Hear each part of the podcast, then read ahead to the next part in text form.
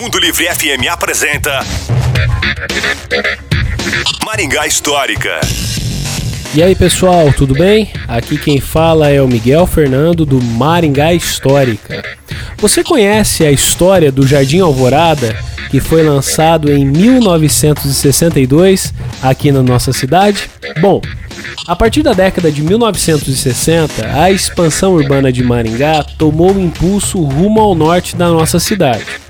Até então, essa área era considerada zona rural, onde estava instalada a Fazenda Santa Lina de Alexandre Rasgulaeff e que se estendia por 182 alqueires.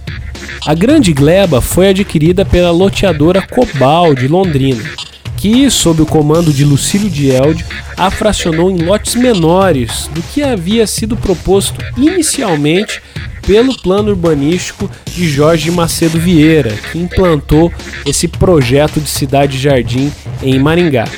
Com isso, a partir de 1962, a população com menor poder aquisitivo teve condições de adquirir esses lotes quando o Jardim Alvorada foi lançado.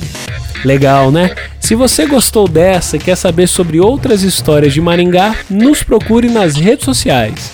Maringá Histórica. A história em tudo que vemos. Você ouviu Maringá Histórica com Miguel Fernando.